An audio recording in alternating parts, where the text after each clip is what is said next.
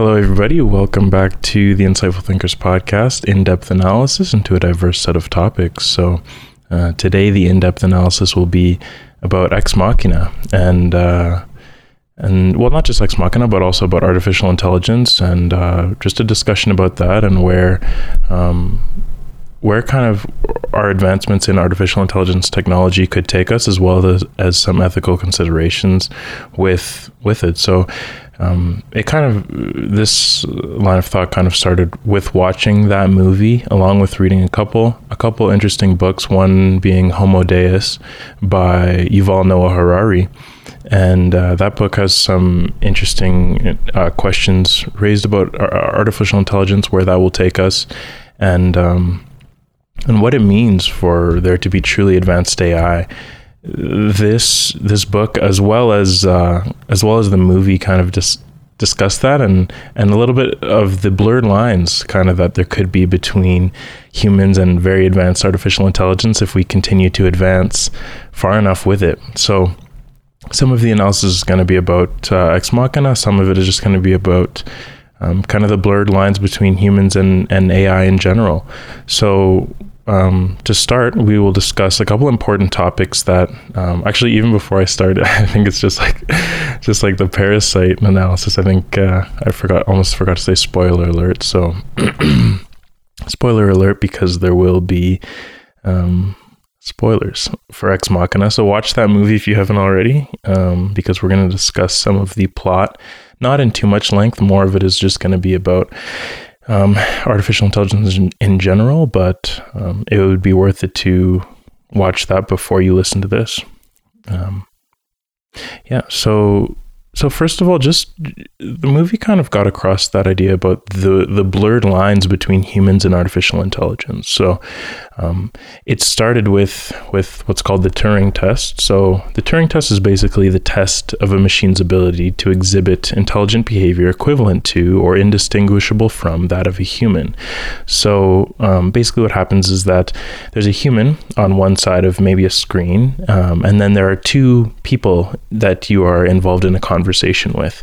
So one of those people is a machine and uh, and one is obviously a human and the communication is through a text only medium so it would have to for instance come to your computer screen because um, so that you wouldn't know by based on the looks of it who you're talking to. So you don't know who you're talking to. It's just coming from from text. And basically, what what the idea of the Turing test is, this was developed by Alan Turing, a British mathematician.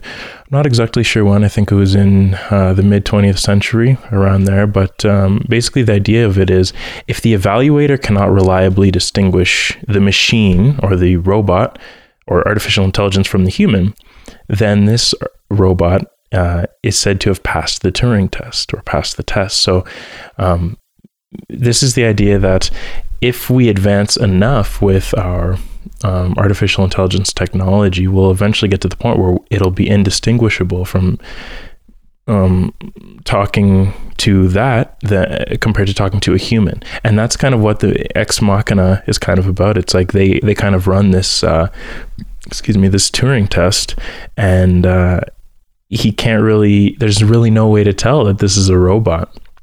Um, now caleb in the movie he's uh, one of the main characters. He's involved in this turing test and he we'll talk about this later but he initially has some reservations about um, if they're actually performing the turing test correctly because he's not supposed to be able to see the robot right in front of him and then decipher if this thing has intelligence. He's supposed to it's supposed to be through a text only medium. So he has some reservations about it, and we'll talk about that in uh, about the plot in a second. But um, it, this is an important thought experiment kind of for the movie because it gets to the idea that will we ever get to that point where uh, artificial intelligence will have this um, this ability to be indistinguishable from a human. So that's one thing that we just need to kind of get out of the way and, and define our terms before we get into more of an in-depth analysis. So there's also the Chinese room thought experiment. This is another thought experiment in uh, artificial intelligence, I guess, research or discussion. And uh, So, so this is kind of what the Chinese room experiment is. So, using a rule book for translating Chinese, someone inside a room reads Chinese symbols sent into the room and sends back answers using a rule book to match Chinese symbols to English words.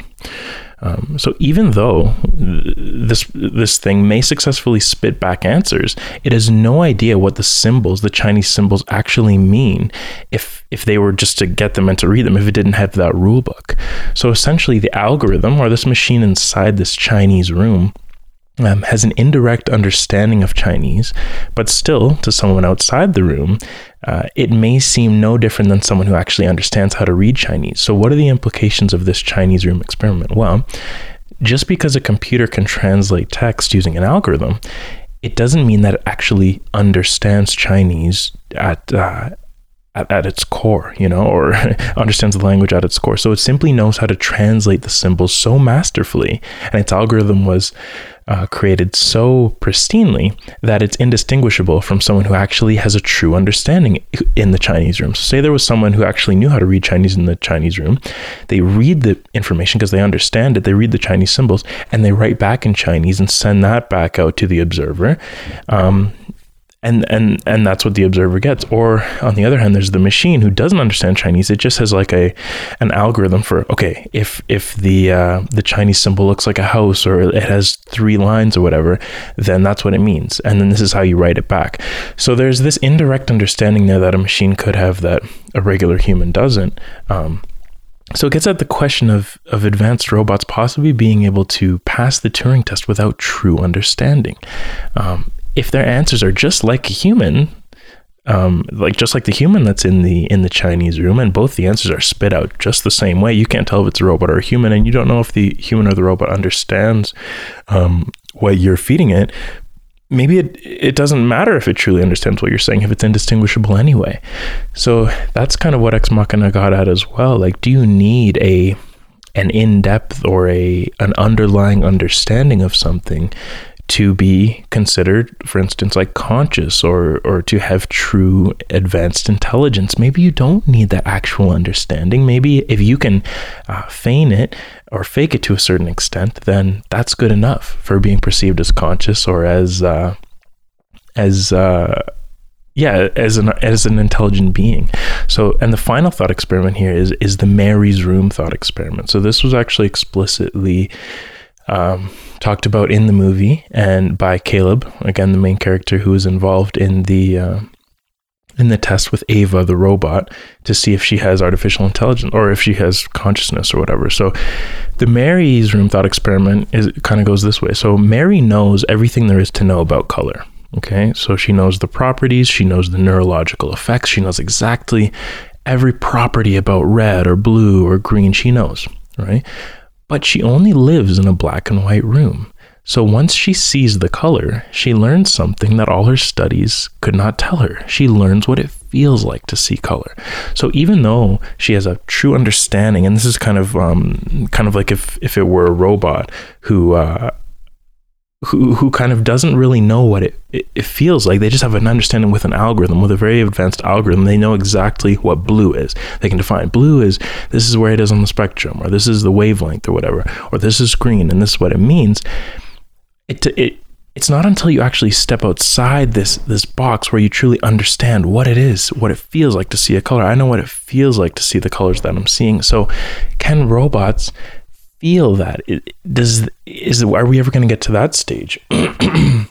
Excuse me. So, um, but the idea is that in the in the movie they kind of get at the idea that maybe it doesn't matter if robots really feel it deep down. If they can feign it automatically with an algorithm, similar to uh, to the Chinese room experiment, if they can pretend to know language, or if they can pretend to feel uh, what what the color is like, um, maybe that's advanced enough you know? This high level faking may maybe all that's necessary to be considered as conscious. Um, now at the end of the movie there's the there's a scene see this is what i'm saying about spoilers. I'm already basically spoiling the entire end of the movie but um, so at the end of the movie ava she walks she's on in the streets of busy new york and um, she she's on the streets and, and no one even notices she's a robot. So she while Ava the robot stands in the busy street at the end of the movie and everyone walks by it implies that nobody will ever know she's simply pretending anyway. So maybe this subjective feeling doesn't matter for something to perceive, be perceived as conscious. Maybe it doesn't matter if Ava will ever feel emotionally what it's like to see the big city or the city lights. If she can pretend that she knows what it's like and and be and pretend like she's kind of like a human or or, or whatever, then maybe no one will be able to tell the difference between her and a human and she'll pass the turing test and she can be perceived as, as a conscious organism just like everybody else. So um, maybe it doesn't matter if that feeling is there uh, is, is totally there. Now the movie also uh, gets at something uh, interesting as well. There's there's a painting in, in the movie. It's Jackson by Jackson Pollock, and it's it's an automatic art drip painting. So the way Jackson Pollock painted this was he basically just kind of splattered his paintbrush at the. Uh, he basically splatters his paintbrush at the um, at the canvas and he tried to paint automatically without thinking at all. And Nathan in the movie, he is the one who has developed these robots and he's running these tests. He says, um, so he, Jackson Pollock, would never have made a mark if he didn't paint until he knew exactly what he was going to do. So the challenge is not to act automatically. The challenge is to find an action that is not automatic. So we think that a lot of our actions are are kind of are not automatic, and uh, we choose to do these things. We put in a great deal of thought before we do a lot of things, but maybe everything is more automatic than we think, and maybe we are more similar to these advanced robots uh, than we think. That's kind of what the movie's getting across because. Um, we, we may overestimate the control we have over our decisions. We may be more like an algorithmic robot than than it seems because when you think about it what is driving your behavior? Is it a magical um, where do these thoughts come from? Is it coming out of thin air? Is it uh, is it some magical spark that comes out of nowhere? Or, or what is it? What do you think it is? Well there aren't really too many factors that seem that uh, could possibly drive your behavior. It's it's really your genes, combination of your genes and your environment and the environment you experience, how that can uh, methylate DNA and change your genes and change your genetic code and make you more prone to this or more. Uh, uh, make you more keen on doing something different or make you uh, more aversive to certain things and it can modulate your brain and things like that so what really are the factors that drive our behavior in the end anyways is it are we too kind of algorithmic and uh, maybe not quite like a robot, but to a certain extent? Don't you see how those those lines could be blurred? So I think that's what they're trying to get. Um, the movie's kind of getting across there a little bit. Like the challenge is to find something that's not automatic. Like what do we do that that is not just uh, that? Yeah, like that is not automatic. You know, so um, you know, after all, as I said here, we're mostly just a product of our environment, just just like the robots. So just like the robot, they're only a product of the way we created them and, and the algorithm that they are running on or whatever. So, for instance, at the end of the movie where I mentioned she was standing, Ava was standing in the busy street, um, she, the clothes she chose to wear guess what clothes they were? They were the they were the clothes that she saw on her on her picture frame um, when she was locked in in uh, kind of Nathan's quarters or the experimenting room kind of thing. Her, in her room the only picture was this picture of someone wearing or I don't I can't remember if it was someone wearing it or if it was just the clothes themselves but um, the clothes she chose to wear were the, identical to those. So that's kind of similar to humans as well. Like whatever we see and whatever clothes that we see uh, are popular or, that we or what our culture wears around us, that's just what we put on.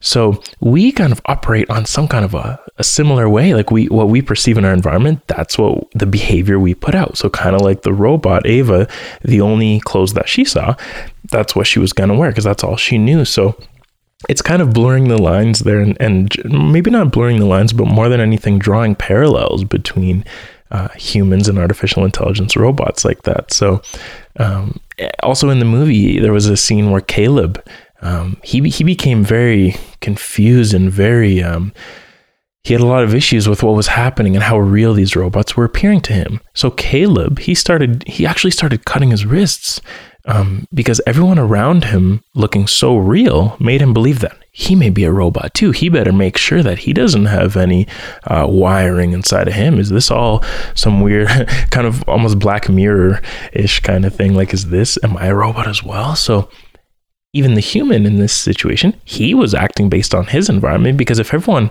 around him is these super high performing artificial intelligence robots, maybe he could be one too. So maybe he should make sure that he's not a robot as well. So humans as well kind of act act um, kind of based on their environment too. There's a bit of a parallel there between the humans and the robots. Um, Caleb actually became so attached to this idea that he might be a robot that he ended up siding, literally siding with the robots in the end to his own undoing. So he ended up siding with Ava, the robot, to to let her out. Even though it was actually it was all a test, he was actually the rat in the experiment, and it was Ava's test to see if she could manipulate a human enough to escape and he got manipulated um, because he kind of almost sided with the robot. So he's behaving based on what's in his environment and what he is is surrounded by. Because um, he was just with Ava every single day, so he he developed a connection to the robot. You know, um, so maybe we are shaped by our environment, no less than a very advanced AI would be. We have to. I think think about that a little bit, and I'm not saying that this is something that will um, be developed immediately or even within the next decade or whatever. I don't really know the time span. I don't know how quickly the research is advancing, but it's not out of the question to um, to kind of see uh, the the advancement that could come and and um, if if an AI is advanced enough, how similar could it really be to a human? We don't know that. I think is is more of uh, where I stand. We don't know. Um, but I think the movie kind of was putting forth more of a uh, as if AI will be advanced quick more quickly than we think, and we should be a little bit weary of what's to come. So, um, it kind of it kind of sparked that discussion about our state of progress um, and how we are truly just products of our of our environment. So, look at us, compare us to, for instance, ancient Egyptians. So, just like them, we're humans. They were humans, we're humans, obviously, but look how far we've come since then. Um, now, why is this? Are we smarter than the ancient Egyptians? No. I don't, our brain has not uh, evolved and developed this much throughout that many, only this many generations, like a few thousand years or 4,000 years or whatever, that our brain is um, actually better at uh, processing things, maybe slightly. We don't really know that for certain, but we do know is we're humans just like them. Why have we advanced civilization so much since then? Well, yeah, clearly it's not because we are we're uh, smarter or in different species. It's the same species. It's just that we just are building on environment progress that we see in our environment um, and that we have created for ourselves. So, so um, so yeah, we're kind of just products of our environment, just like, of our environment, just like these robots. You know, these uh, these robots. I guess they're fully products of their environment because um, if if we program an artificial intelligence to be to be that way, then we literally created them. But we're kind of similar to a certain extent because what's in an, in our environment really has an impact on us and changes us and allows us to think new things like that. So there's that parallel again. I think that this movie was trying to get across. So um, there's actually a quote that kind of follows the same line of thought is uh, Nathan he says one day the AIs are going to look back at us the same way we look back at fossils in the plains of Africa. An upright ape living in dust with rudimentary language and tools all set for extinction. So this kind of gets to the how um, I guess you could say how uh, not overzealous, but extremely uh, a, a, very uh, excited outlook that the creators of this movie have on where AI, how AI will overtake humans. We don't know if that's going to be the case, but that's kind of what Nathan says here. Is if at least Nathan in the movie has a very uh, excited stance on it. Well, I guess not excited because he he is acknowledging that humans are going to go extinct and AIs are going to replace us who knows that could be the case but but either way, it's kind of the idea that uh, AIs are gonna they're gonna look back on us just like we look back at like ancient humans too. So there's always building blocks and different stages, and we don't really know what stage we're in because whether it's AI or whether it's uh, or whether it's actual still humans or whatever in a thousand, two thousand years, um, if who knows if the, the, the earth will even last that long with climate change and whatnot happening now but say it is a thousand two thousand years in the future how are they going to look back at us you know? And you got to think like we think we're so advanced but they're gonna we're gonna be very rudimentary to them just like the ancient egyptians. I mean they had no idea that they would their civilization their incredible civilization civilization that they created would be looked back on and kind of i mean we we still do marvel at some of their creations there's no doubt about that but we still see that their language was very rudimentary and their writing and their symbols they used and but now look at us we're going to be just like some ancient egyptians to something down the line too so what i put here is that we think we can't be more advanced but we're going to be ancient creatures compared to whatever studies us in the future, whether it's AI, like kind of Nathan states in the movie, or whether it's humans. So it's on us, the uh, essentially the rulers of, of the earth currently, to to pave the right path for whoever or whatever comes after us. So that was kind of one of the themes in the movies too, in the movie as well, was kind of the idea of with great power comes great responsibility like if we are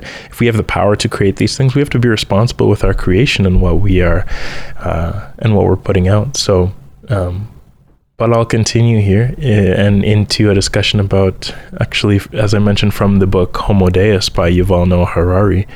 Um, so he indicates that um, and not just him, but uh, there have been experiments where researchers uh, stimulate pleasure centers of, of a rat's brain using implanted electrodes electrodes after it does a desired task.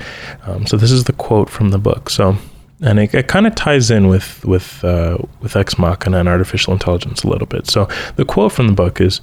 Uh, the rat's desires are nothing but a pattern of firing neurons. What does it matter whether the neurons are firing because they are stimulated by other neurons, or if they are stimulated by transplanted electrodes connected to a remote control? If you ask the rat about it, she might say, Sure, I have free will. I want to turn left, I turn left. I want to climb a ladder, and I climb a ladder. Um, so the idea here is that even though the rat, the rat is controlled um, by electrodes from from researchers who are stimulating certain areas of the brain that um, that cause it to do certain behaviors. But how would the rat know this? The rat is just behaving, thinking it has free will, thinking, hey, I wanted to climb a ladder, so I climbed the ladder. Isn't that free will? But it's not really free because the researcher was making their brain cause them to do that, right?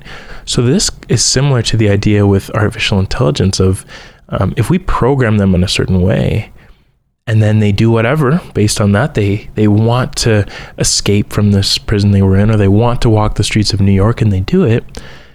Do they have free will? If they or or are they just programmed to have those certain uh, tendencies and drives? And this is where that parallel might might exist between AI and humans because just like us we're programmed in a small sense with from our genes. So when I say I want to have a drink of water which I do actually want to have right now. But if I want to have a drink of water, why do I want to have a drink of water right now? Am I not programmed in a sense to feel thirst or to my throat gets a little bit dry to want to have a drink of water? Why do I want that? What is making me want that? It's partly due to my genes and my environment. Maybe I'm in a dry environment, or maybe I've been talking for a long time, whatever. But all it is is a mix of my genes that um, make it a, a, make me want to drink water, make it a positive thing for me to want to drink water, and my environment because I'm thirsty. So, how are we so different than AI then, anyways? If we are programmed and then we act act on our desires, an AI might do the same. They might be programmed and then act on desires too. But where did those desires come from?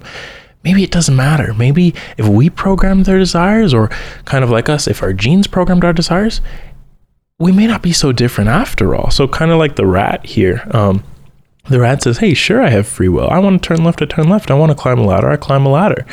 Why do you want to do that in the first place? That's what it comes down to. And but maybe it doesn't matter because who would be able to tell that the rat is controlled by an experimenter or is just climbing the ladder on his own? Nobody knows. So whether that's why um, at the end of the movie, no one was able to tell that Ava was a robot and not a human because who's able to tell that? She is. She's just looking around at the big lights just like you are and you're walking down the street too. And whether ava was programmed or not it doesn't you can't tell.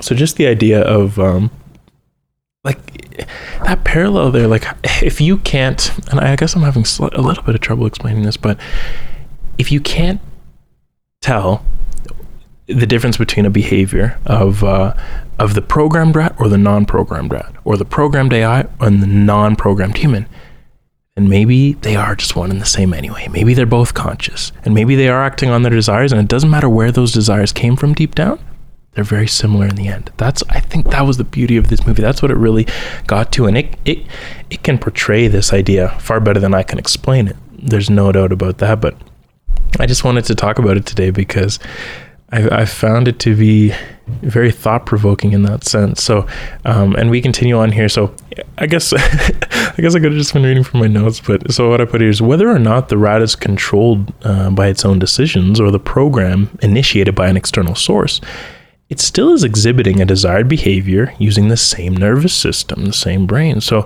so whether or not something is programmed to do something, the behavioral output may be the same in the end, effectively blurring the lines between humans and advanced AI. And I've already explained this.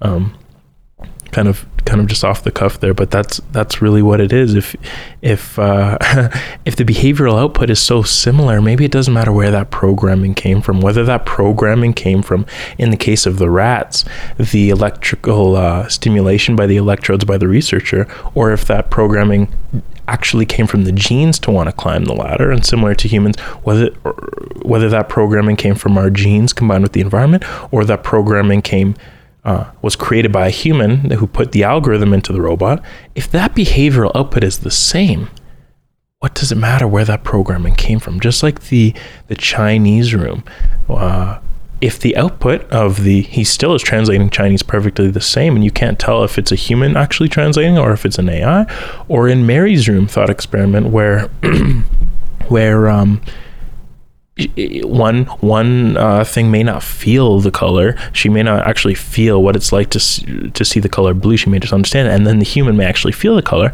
If they both look at the blue sky in awe and are like, "Wow, that's amazing," maybe it doesn't matter about that programming. So that is just the most interesting thing ever that this movie got across. I lo- I absolutely love that is is the blurred lines between human and advanced AI. So.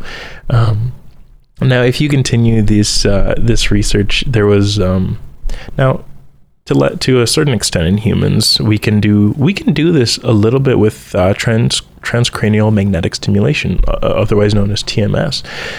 Now, this research is in its infancy, and I don't know if all the studies have been replicated, but um, there were this actually this came from Homo Deus, the book, and he was talking about it a little bit. I was kind of skeptical when I was reading it because um, I have not heard too much about these things since the book was released in 2016, but regardless, there are studies that indicate that it, um, TMS may enhance cognitive abilities in, in snipers who use the TMS helmets in simulation rooms. Uh, although, uh, as I mentioned, the research is extremely limited.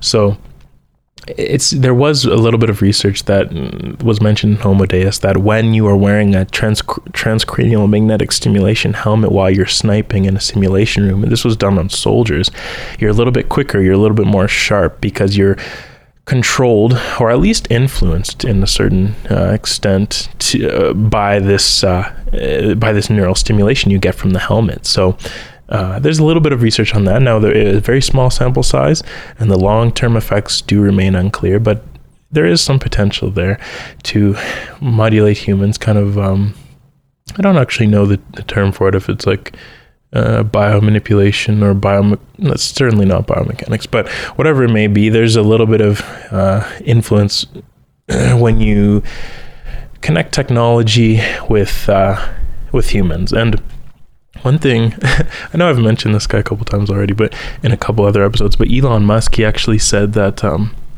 when you, we in a sense are, all, oh, it's kind of like cyborgs. He says we are kind of already in a sense like cyborgs because when we want to know something, when we want to know what uh, 8,000 times 362 is, or well, I don't know why we'd want to know that, but if we want to know that, what do we do? We don't process it with our brain anymore. We actually just Google it that, or we use our calculator. So all there is is just a very long uh, time frame between we can get that answer.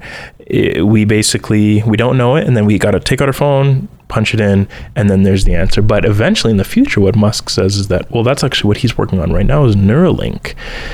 Um, is that right when we want to know it, we'll just know it because our brain is already connected to that thing, um, to some kind of technology that a wrap that goes around your brain. It sounds very outlandish, but that's what's being worked on right now. Kind of like these TMS helmets. Um, your brain is kind of is connected to this system where there's like a, a zero latency uh, uh, connection, right? So you can just get any answer right away. So it's like you have Google like right in your mind right when you want to know it. That's very scary, but this could be on the horizon. It's kind of all we're saying here, and it kind of goes along. Uh, it go, goes along the same lines as uh, what we saw in the movie uh, Ex Machina. So now, there are also other experiments, kind of along the same lines again, that show this potential for external control in rats from researchers. So, a lot of studies, a lot of very interesting studies, definitely in the age of behaviorism uh, with Skinner that I mentioned in. Uh, in the social media episode, studies have shown rats to forego food to the point of starvation in order to work for brain stimulation or intravenous cocaine when both food and stimulation are offered concurrently. So, a rat, although you do need food to survive, of course, if you stimulate the right uh, pleasure centers in the brain or give them the correct things that will create pleasure in the brain, like cocaine, it would rather go for that rather than food to the point of starvation.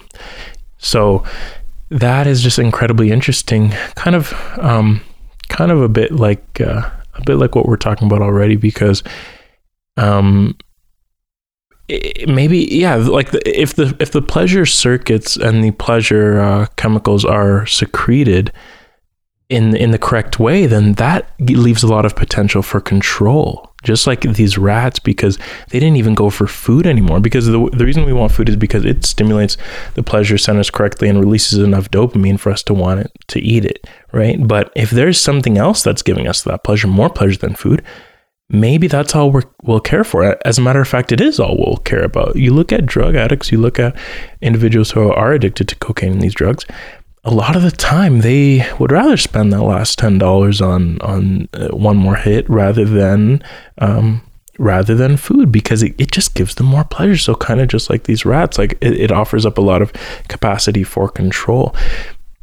This research was done by, uh, as I mentioned, kind of in the also the mid 20th century. So a few of the sources are Olds and Milner, 1954, Routtenberg and Lindy, 1965, and Bozarth and Wise, 1985. If you want to check those articles out. Um, just ask me. I will. I can send you the references or whatever. But that's uh, the rat's foregoing food um, to to get brain stimulation or intravenous cocaine when and uh, to the point of starvation. That's just a very interesting thing. Um, now, a lot of these studies get at the idea that we're hardly more than what our brain causes us to do. And if our brain can be manipulated to behave in a programmed way, maybe AI can also get to that point of behaving just like a human if programmed to be similar enough. Um, you know, I, th- I think that's just, uh, it's incredibly interesting. So, again back to that same thing we're all programmed in a sense and i think that what that's what the movie was really getting at is that the only difference is that we're just programmed by our genes. The robots are programmed by us by an algorithm. So Nathan actually says in the movie, he's he's the creator of these these robots in the movie, and he says, um, Ava, the robot, doesn't exist in isolation any more than you and me. She's part of a continuum version 9.6, 9.7, and so on. And each time they get a little better. So look at the parallel there with robots and and humans again, or very advanced robots, because um, the idea is that we're just like robots with updated versions when we choose to make changes or we improve. So when we kind of say, "Hey, I'm not going to do this anymore," or "I'm going to start uh, running every day," or "I'm going to stop thinking this way," that's actually like an updated version of you. And you're literally changing your brain when you do things like that for a long enough period of time. Um, you're changing your biology. There's that feedback there. So it is like you're now you're like version 9.6, 9.7. And um, maybe if you make enough mistakes, you're back to 9.5 or whatever. But um, it, it, Nathan's kind of comparing us to to the robots like we're both in a continuum and ava just has different versions that we pro that i program her with 9.6 9.7 but look at you maybe you're who knows what version you're on maybe you're on like version 10.1 10.2 and then uh, the other day when you made that decision to to do this, you moved up to 10.5 or whatever. So, so um, now the only difference there is that we choose to make these changes, and the robot has an external programming, an algorithm from us. So essentially, Nathan chooses to update her to version 9.8, but for us, we make that own choice. But um, how much is it really we? How much am I really making the choice to make that update? There's even the philosophical debate, of course, as to what this we even is in the first place. What makes us free to choose? And are we even free um, in the first place? Or are we only a product of our genes plus environment? So, this is the free will debate. And that is for another episode because that is just a. It's a bit mind boggling because it takes you down such a road of like philosophical thought that you you almost get lost and it does it even have any meaning in the first place? It's so um it ends up being like almost to the point of being mundane as to whether we have free will or not because does that even have any implications anyway?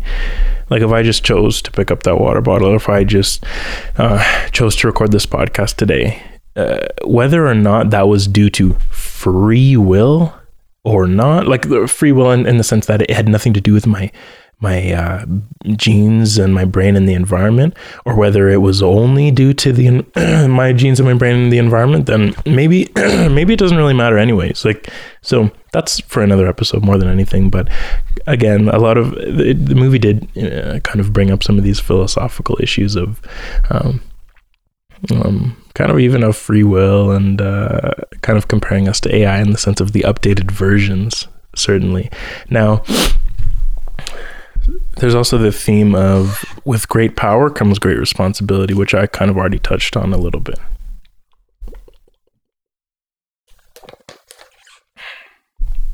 So in the movie Nathan, the creator, um, he he treats the robots like they were nothing, and he really lacked empathy.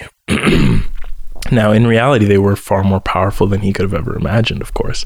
So, um, of course, Ava ended up tricking both Caleb and Nathan in the movie. So she manipulated Caleb to such an extent that she not only passed the test, excuse me, of being able to to manipulate a human for her own means, but actually manipulated Caleb to make him trick Nathan by shutting down the security system.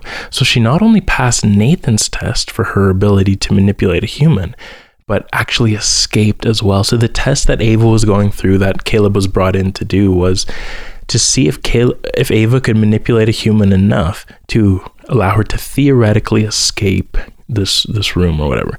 It turns out that she manipulated Caleb successfully to make uh, her him feel feelings for her whatever the, and but she also manipulated her own creator because she actually was able to really escape because the, she got Caleb to turn the security system off. So she manipulated them like it was like an inception of manipulation pretty much. It was the craziest thing. So um this responsibility though like do we have a responsibility to treat these robots with any sort of empathy at all? Because Nathan again uh, pretty big spoiler is that she ends up killing um, Nathan at the end of the movie her own creator near the end of the movie. And uh, why did she do that? Maybe because Nathan wasn't treating her with any empathy at all. So if she has some kind of learning system programmed in she didn't learn any empathy at all. Maybe that's the case. So maybe with this power to be able to create these uh, artificial intelligence things um, or beings, we have some kind of responsibility to program them in a way that either that they will learn some form of empathy, so they won't do that. And she also ended up locking Caleb into the place that she was locked up in. She left with absolutely no empathy. Well, obviously because she is a robot, but um, excuse me. But um, but yeah, like the the issue is just like, is there some kind of responsibility on us, or not on us, but whoever is programming these things to um to give them some form of empathy or w- make them not uh, make them not do these things. So. Um, so yeah, I think that's a big issue there, and you know, once the cat was out of the bag, there was no stopping her. So it's similar to um, how once the AI cat is out of the bag in a more general sense, it could take over before we know it, is kind of what the movie's getting at. So Nathan's last word, actually, when he was killed by Ava, was um, or when he was killed by Ava was Ava. He kind of whispered Ava. So this kind of symbolizes how our last creation may be AI in the end, I think is what the movie was trying to get across. But the ethical issue there is kind of as I was touching on was is Nathan wrong for showing no empathy to the robot? You know, does does she feel hurt when he shouts at her or or he lacks empathy? Does she feel that pain anyways? Is it okay to be doing that to push her around to use her for whatever uh, things you want to use her for? Maybe it is. Maybe there was no issue with that. But Caleb, when he when he saw that, he was a little bit um he was a little bit confused or he was a little bit hurt when he, he was empathetic for the robots when Nathan was kind of yelling at them to pick something up off the ground or whatever. But Nick, Caleb was actually being tricked because the robots, maybe they didn't feel that anyway. So maybe it was okay to yell at them and shout at them. So that I think was very interesting. So it, it raised that um, kind of like this tantalizing ethical dilemma that are we responsible for showing empathy and kindness to even the most advanced of robots? Maybe we are, maybe we're not. That's more of a question and uh, maybe more of a discussion rather more than anything. Like, uh, uh, there, I, I, I, th- I think the, the movie raised that issue, but it didn't really take one side or the other because clearly um, Nathan's lack of empathy, well, I can't even say clearly it didn't matter because maybe it did because maybe that's what Ava, why Ava wanted to kill Nathan in the end. So, um, we don't really know. We don't know if if Nathan's uh, lack of empathy towards them made them act out against him. Maybe it was the fact that Nathan didn't correctly program the robots to have like some kind of like an off switch or um, make them have some kind of empathy for um, for him when when they were finally on the loose and to prevent them from killing. So it puts some kind of responsibility on on us as creators. Like maybe um, maybe we do need to have some kind of like ethical committees for these types of creations because maybe uh, if we let the cat out of the bag, we better make sure that the programming is correct. Um, you know, so. Uh, I, I think what it also kind of kind of got across was um, how we can be sabotaged by being fixated on our own creation. Now, as I mentioned, Ava turned against her creator, leading Nathan to be killed by his own creation. So this is almost like a microcosm of, of what may happen if we continue going down this road of relentlessly advancing AI. So maybe the creator, us as humans, will be subsumed by by our own creation, by the AI, is kind of what this movie was saying. So now I don't really know about about that. I'm I guess I'm a little more skeptical about this because for all the, uh, I guess you could say, hype and hoopla we hear about artificial intelligence, how has it really had an impact on our lives? And I know there might be a lot of things that I'm neglecting, and I've seen, I've of course seen the Boston Dynamics robots, and um, I've seen those things jump and run and do all sorts of things, and it's pretty amazing. But when are we going to start to kick in? I mean, uh, and obviously, I should I should not fail to mention Sophia, the robot that is very similar to Ava in this movie, and I'm wondering if Ava was taken a little bit as um because as an influence from Sophia the robot because I believe Sophia also has something on the back of her head where you can like see the circuits. I can't remember 100%, but Sophia is kind of a robot where if you talk to her, she can talk to you kind of similarly to how a human would converse with you, but it's almost closer to Siri in a way. Maybe a little more advanced than Siri, but you know, like when are we going to get to that point where we really can't tell the difference between humans and AI? I don't think we're, we're at that point yet. I'm more skeptical. I don't think we're even very close to that point yet. And when we look back on this podcast, give it a decade, give it 20 years, maybe we'll be able to do do a review and say, wait a minute, you should not have been skeptical about this because here AI is coming now. But now some uh, or I also put here like others are, are also more skeptical about, skeptical about AI and if it will ever get this powerful like Ava in the movie. Um, because in the end, the issue is that uh, AI is a byproduct of our own consciousness anyway. So it really depends on us. If we can achieve the necessary insights to allow AI to advance, that's the issue. When we think that AI is going to be some kind of um, master species uh, by created by humans, is that not a little bit um, I don't really know what you could say, but are we not a little bit overzealous? I think because it relies on our creation. So we have to make certain advancements before AI can advance too, because we are the programmers of these things. So if we can't find any new advancements or any new breakthroughs, AI is not going to go anywhere. so, I mean, it's it's up to us to as to whether AI is going to be able to advance at a certain clip. We'll see if it's able to or not. But um, now, another kind of quote about how in the movie about how we can be sabotaged or fixated on our own creation is the idea that um, C- Caleb he says he's he kind of has some reservations at first about Ava, but kind of Nathan keeps kind of prodding him along and pushing him along, and then Caleb finally says, "I feel that she's amazing." And only when Caleb says that, Nathan says, "Cheers." that's kind of all he wants to hear. It's his creation. All he wants, he doesn't want to discuss the semantics. He doesn't want to discuss any possible issues with his creation. He only wants to be told how good his work is. So he's is that going is that is that going to be what happens to us? Are we going to become over fixated on our creation? Are we going to um, are we going to fall in love with it too much so we won't slow down? We won't create ethical committees to put kind of put uh, some barriers to how how far we can create that could lead to our downfall maybe.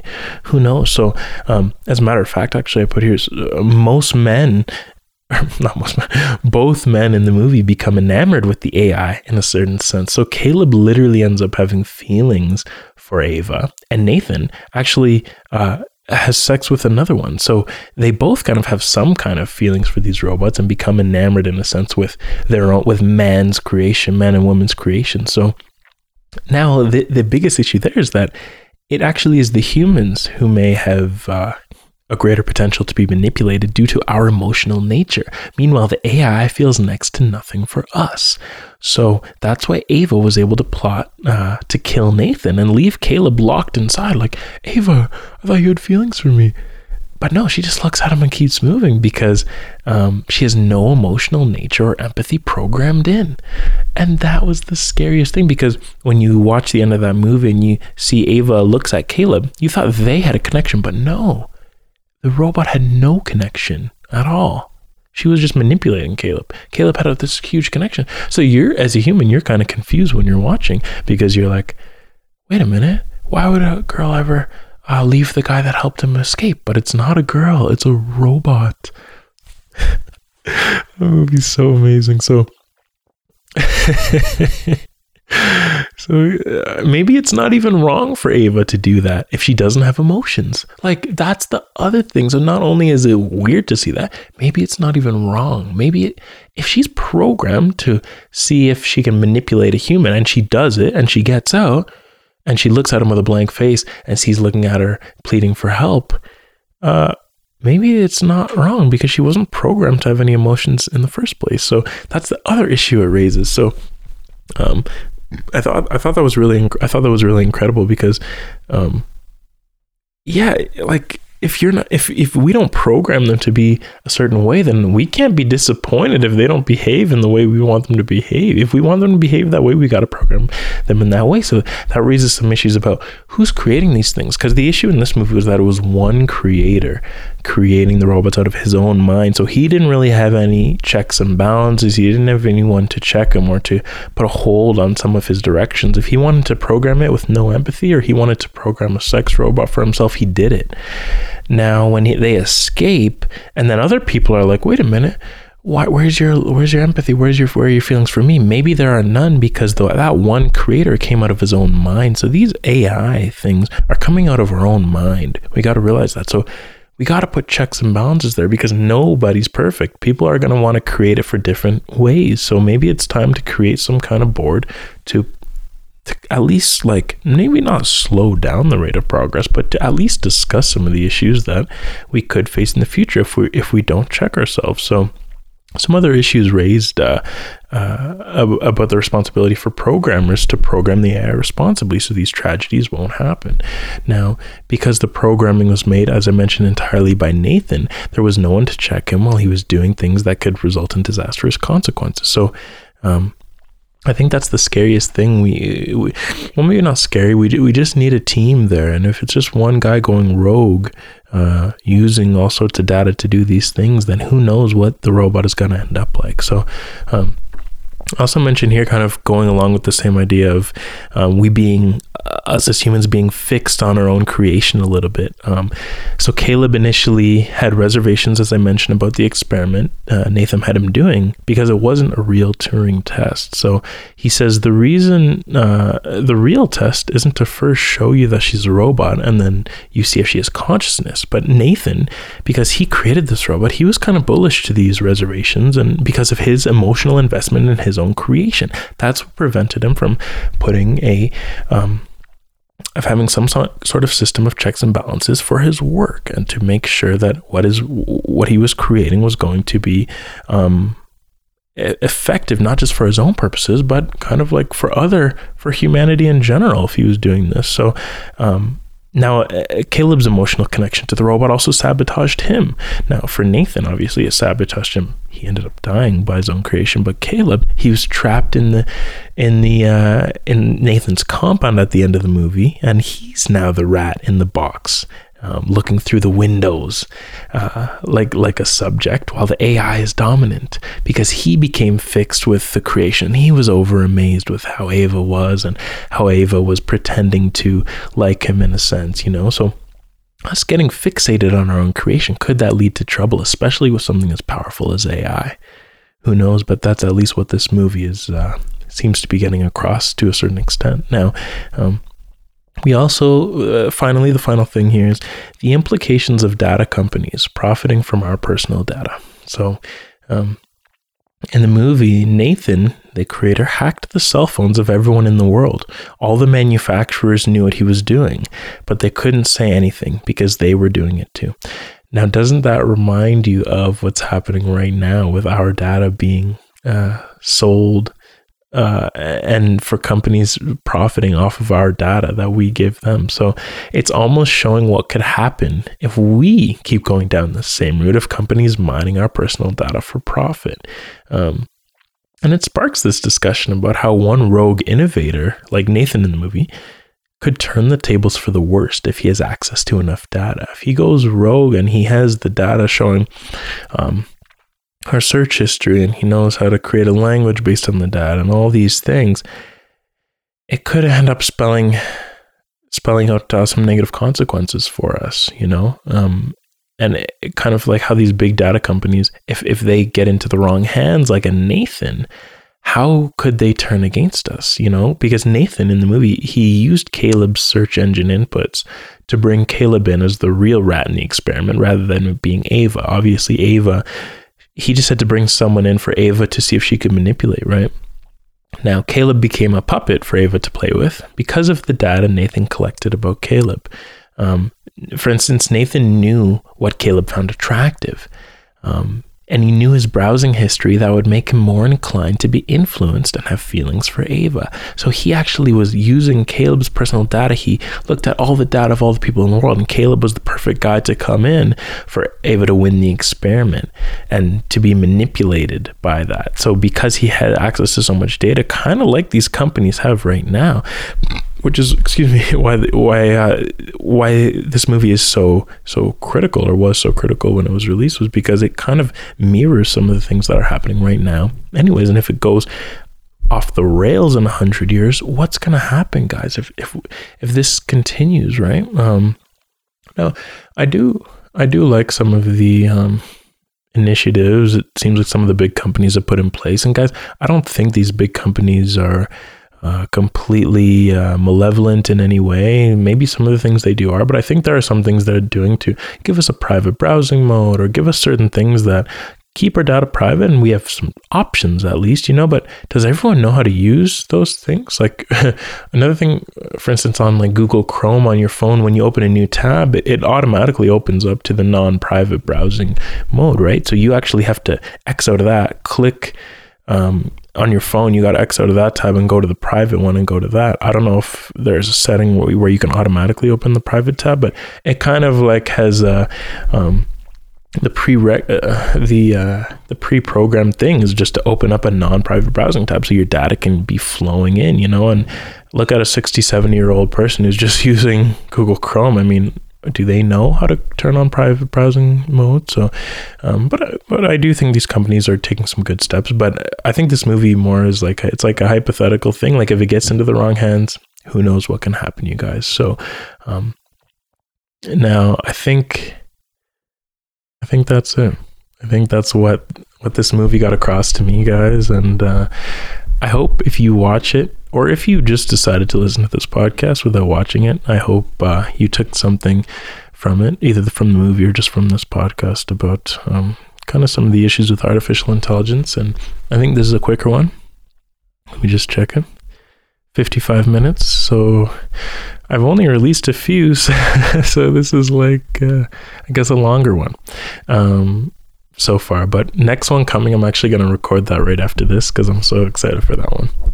That one's probably going to be a bit longer than this, but um, thank you guys for listening in. If you made it to 56 minutes, I appreciate that. Um, now, if you guys are liking what you're hearing, uh, it's up to you how you want to support it. I think everybody knows uh, how to rate on iTunes or I myself don't even know how to rate on Spotify, but if you figure out how to do that, feel free to do that. Um, you can like it if you're watching it on YouTube. You can comment. You can do whatever. Um, a couple other ways. I think the best way though is just share it with people. Like one thing I love to do is um, I love to. I don't love to do, but I take sometimes I take a screen recording of a certain part that I like. I send it to a friend of a certain podcast that I like, or uh, a certain YouTube video that I like. If you're watching it on YouTube, so Share it with others, guys. Share the whole episode. Share just a little bit. It doesn't matter to me if you like it. If you don't like it, what have I been saying? Don't share it. But if you do, feel free to share it, guys. Um, also, we do have a Patreon now. So if you like it that much, you feel like it's worth um, anything at all, you can donate uh, three bucks.